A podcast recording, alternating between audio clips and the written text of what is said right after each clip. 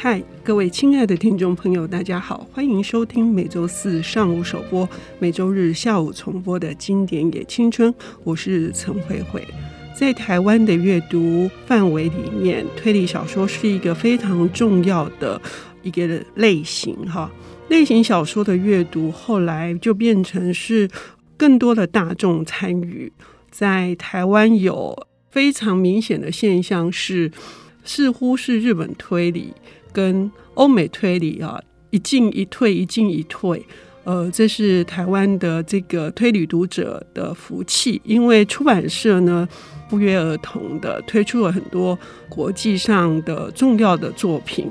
以欧美推理来说，从一八四一年的这个爱伦坡的莫格尔街凶杀案，到现在有一百八十年的历史。日本的话呢，从黑岩泪香的一八八九年到现在呢，也将近有一百三十年。台湾在后面急起直追。我们今天邀请到的领读人是台湾的推理小说作家，他是哲宜。哲宜他以这个第三届的人狼城的呃一部作品《血红色的情书》拿到了首奖。后来他这本也呃出版了，还有另外一本叫做。诅咒的哨所，还有呢，博客来一定买得到的这本《人偶挽歌》。去年他在公视的这个编剧的《沉默之枪》获得了很大的关注跟好评。哲宜今天为我们带来的这个作品呢，是在一九八七年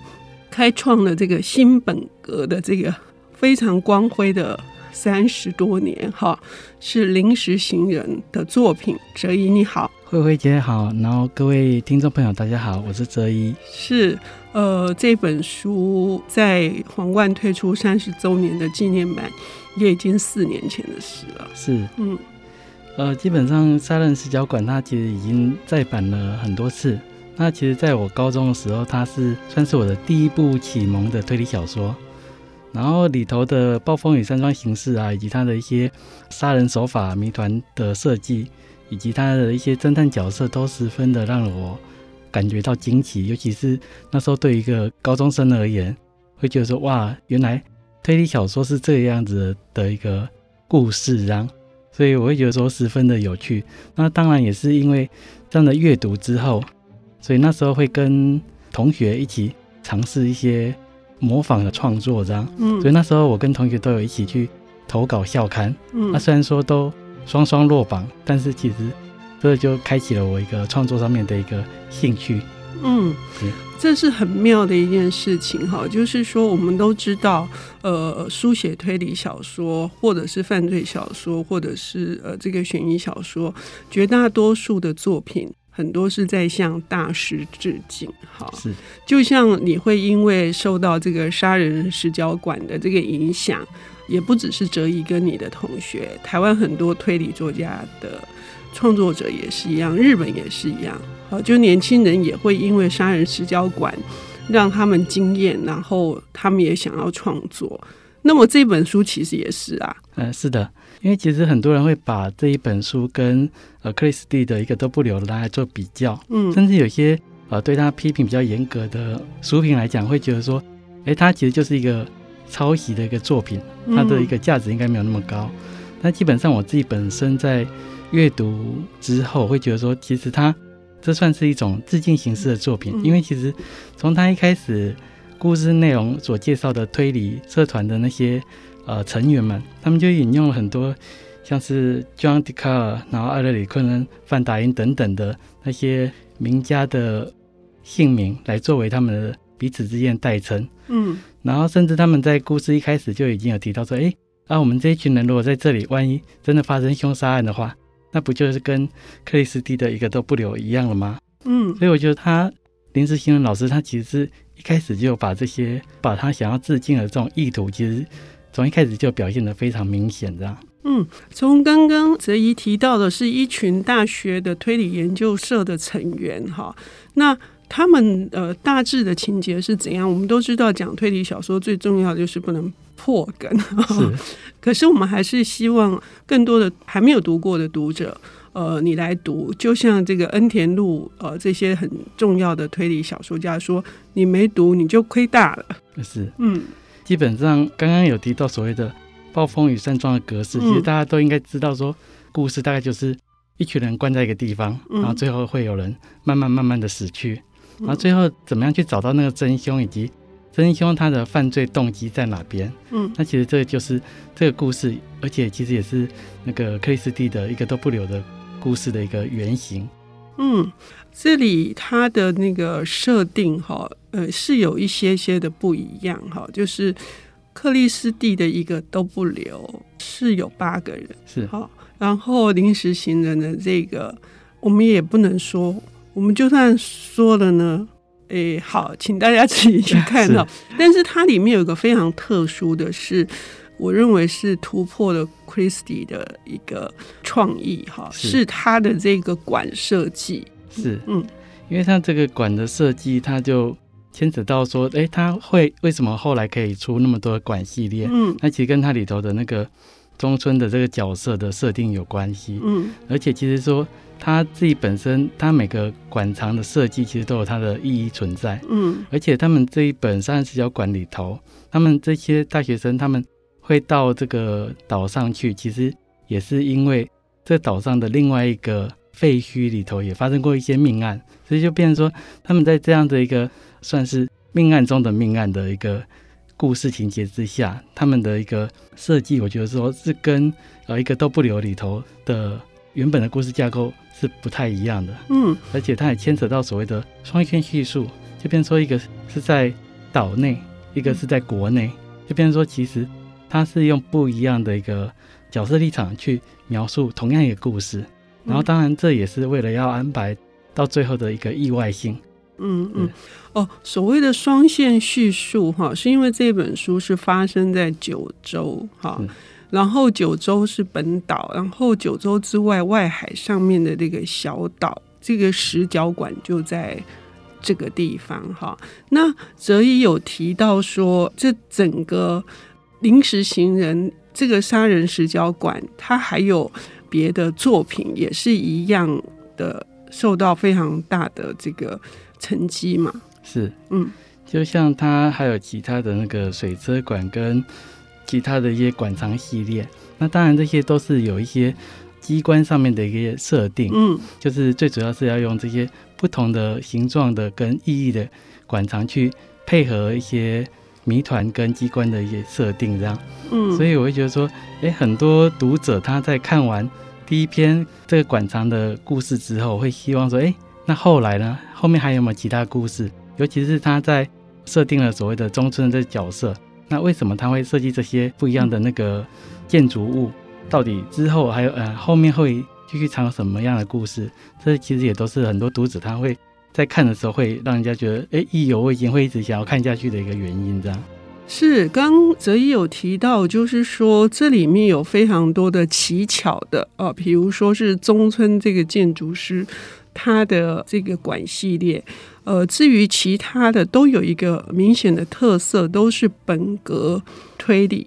那泽一可不可以跟我们聊一下，就是说？呃，有一些基本的、初级的、入门的知识，就是一般来讲，就是日本的为什么临时行人他会被称为新本格派，它的那个重要性是什么？呃，基本上我会觉得说，像呃，刚才慧慧姐提到，就是说，在所谓的本格，它就着重于所谓的呃谜团跟机关的设计跟设定，然后在这个过程当中，就是让读者能够不断的去按照他所留下来线索。然后去推敲、去推理，说，哎，这整个故事是怎么样发生的？甚至这个整个凶杀案是怎么样被完成的？嗯，当然，我也会觉得说，其实这种推理小说，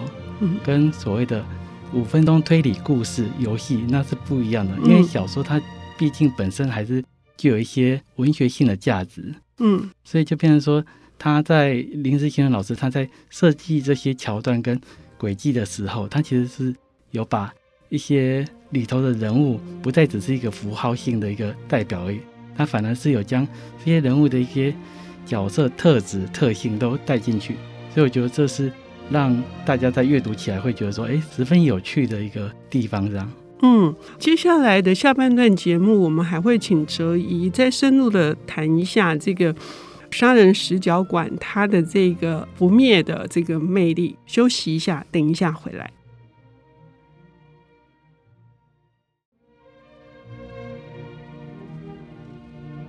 欢迎回到《经典也青春》，我是陈慧慧。我们今天邀请到的领读人是台湾推理作家协会的历任的理事，他也是学生时代热爱推理小说，投入推理小说的创作。他是《人偶挽歌》的作者，同时去年的深受好评跟注目的这个。公式人生剧场《沉默之枪》的编剧也是由他来担纲，他是哲一。哲一今天为我们带来的这个重要的推理小说史上的大杰作，是《临时行人》，开创了新本格派这一条这个很重要的这个领域的杀人十角馆。哲一。杀人十角馆因为是本格解谜，所以呢，其实为了让不破坏大家这个自己去阅读的乐趣，所以我们要谈谈，就是说这本书它之所以它会一直受到日本人的关注，哈，还有台湾出版社哈也推出过一些纪念版本。它这整个创作的这个过程，我觉得就是一个。很重要的对一个推理小说的这个作家的一种尊敬，是因为他的一个受到欢迎的程度，所以其实，在台湾的出版界也是呃一而再再而三的一些再版这样，嗯、尤其是呃在前几年那个皇冠这边又有出了三十周年的典藏版，嗯，那其实在这个典藏版里头，其实对后面有一些日本作家对于这个馆系列的杀人世家馆的一些赞许以及。他们的一些算是回忆吧，嗯，对，绝大部分的创作者，日本创作者，他们也是呃透过了林志贤老师的这个故事，激发了他们更多的一些想象，或者是说创作上面的热情，嗯，所以会觉得说，哎，哇，那看起来就觉得说，呃，好欢乐啊，就是说大家这么多同是创作者的一个作家的一个立场，他们可以对于林志贤老师的一些作品感到这么这样的一些赞赏，所以我觉得这也是。之所以林志贤老师这一本《杀人十小馆》会让不管在日本或者在台湾能够引起这么多个回响的一个主因，这样。嗯，呃，他在日本的这个出版也不同的版本，哈，这也是表示是一个很盛大的成功。是。因为他通常在日本都是要先单行本能够卖得好，嗯、然后接下来才会进入再版的时候再进入所谓文库本，嗯，然后最后才会到那个讲谈社的一个 novella 的那个版本这样。嗯嗯嗯，我在看这个皇冠的版本，这个三十周年纪念版的时候啊，我真的觉得临时行人的人缘这么好哈，包括那个。遭物那个卡夫卡，就是那个文豪野犬这个系列哈，也是大受欢迎，改编成动漫啊之类的。他对于自己能够在这个文豪野犬里面有荆棘夏彦跟临时行人的对决哈，这个。他自己感到非常非常压力很大，很忐忑哈。那泽一自己从事推理小说的创作，那为什么你会在这么多的作品里面，你挑出了这一本？然后你觉得《临时行人》它的的魅力还有哪些值得一谈？是的，因为除了说像刚才慧慧姐提到了，它的馆系列里头其实是很本格的，然后有许多的一些机关跟谜团轨迹。的设计这样，那除此之外，我觉得说临时行人老师给我最大的一个喜欢的一个原因，是因为他的文风，嗯，因为他除了管系列之外，他还有其他的俄语系列、食人方程式系列、杀人鬼系列跟 Another 系列的这些作品，其实在在都表现了他的一些，他很擅长写一些惊悚跟一些会让读者打从心里头去感受到的一些恐惧感，我觉得这是对我来说是最有意思的一个部分，这样。所以我觉得说啊、呃，在阅读的过程当中，当然就像是很多观众他看电影的时候，可能有些人喜欢看喜剧，有些人喜欢看恐怖片。但是其实对我而言，我会觉得说，临时行人老师他最擅长的那种气氛的描述，会让身为读者的我觉得说啊，这样的一个故事的氛围，甚至说还没有看到结局，光是在过程当中就可以很享受那种临时行人老师所要带领读者们所进入的那个世界的过程。我觉得这是让会让我觉得说，哎，对他的书都爱不释手的原因。这样是哦，我很高兴这个哲怡特别提到这一点哈，就是强调说他对于就是临时行人对于这个。气氛的的营造会使得人一页接一页，就是说你又怕，然后你又想看下去啊，这是很不得了的功力。是，嗯，对，就是像说呃，像自己喜欢，也许蛮喜欢看恐怖片的那种感觉，这样，嗯，就明明你已经呃吓得要死，你明明就觉得说，哎，下一幕可能会有更诡异、更奇怪的一些事情发生，但是你就会觉得说，好，我就是想要继续看下去，看到底会。发生什么事情？到底能够给我带来多大震撼的那种感觉？这样，嗯，然后圣邦旦节目则有提到说，这个杀人石角馆还有一个很重要的一点是，他的人物不是刻板的，他的人物的这个描写呢是比较摆脱了这个符号化，哈，这样子。呃，在这本书里面有哪几个角色是你喜欢的呢？呃，因为其实像我们都知道，说一些比较早期的一些欧美的一些本格的一些作品，嗯、其实他的一些人物角色有时候他会列一大堆，但是你整个看完之后，你根本你只知道说谁又死了，谁又死了，嗯、但是你不会去在乎说这个人背后到底有什么样的故事这样。嗯、但是我觉得说，像临时行人老师他在《杀人石角馆》这里头，他用不一样的一些像艾勒里昆恩或者范达因他们这些这些姓名。这些创作者去带入他的角色，而且同时也是让这个故事里头的这些所谓的每一个好像都是侦探，但是每一个也都有机会成为受害者。嗯，那为了不破梗，所以我们就不说是谁活下来或谁死掉了。但是因为在这个过程当中，反而他会利用这些不一样的创作者的一些创作风格，去成就他呃这一群大学生里头他们每一个的角色的一个性格。嗯，就会让你看完之后，你会会心一笑，说：“哎，对啊，这就是艾勒里昆会做的事情，嗯、啊，这就范达因所会做的一些推理，这样。”嗯，对，所以我觉得说，这就是为什么上半场我就说啊、呃，它其实是一个致敬的一个作品，因为它就是把这些创作者的精神都融入在不管是故事的节奏设计跟角色的一个塑造上面，这样。嗯，这样听泽怡说起来，我们在读《杀人石角馆》会有多重的乐趣哈。第一个本身的故事的解谜，第二个是我们认识了很多的推理名家。是，那呃也会对这些人感到好奇。也许我们没有读过，会去读。那假设我们读过的话，我们也会觉得会心一笑说，说啊，对，就像你刚刚说的，哦，原来。这个卡尔就是这样子的的人，或者是说阿加莎，或者是奥菲兹这些的角色，其实都我读完之后，我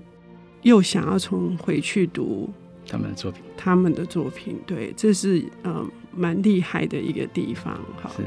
最后还有一点时间，哈，想请问那个泽怡，就是说。诶，他这个石破天惊的意外性哈，当时你看到的时候，你的你是一个什么样的状态？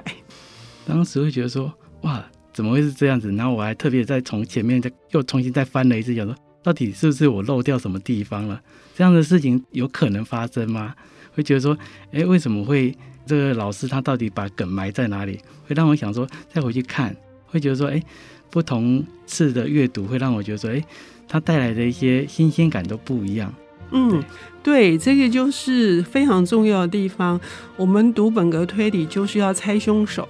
到底你猜到了没？你是在什么时间点猜到，还是呢？你从头到尾都被耍的团团转，你最后才这个跌破眼镜呢？非常的感谢哲怡，也希望各位听众朋友能够来读这本临时行人的杀人石角馆。谢谢，谢谢慧慧姐，谢谢大家，谢谢。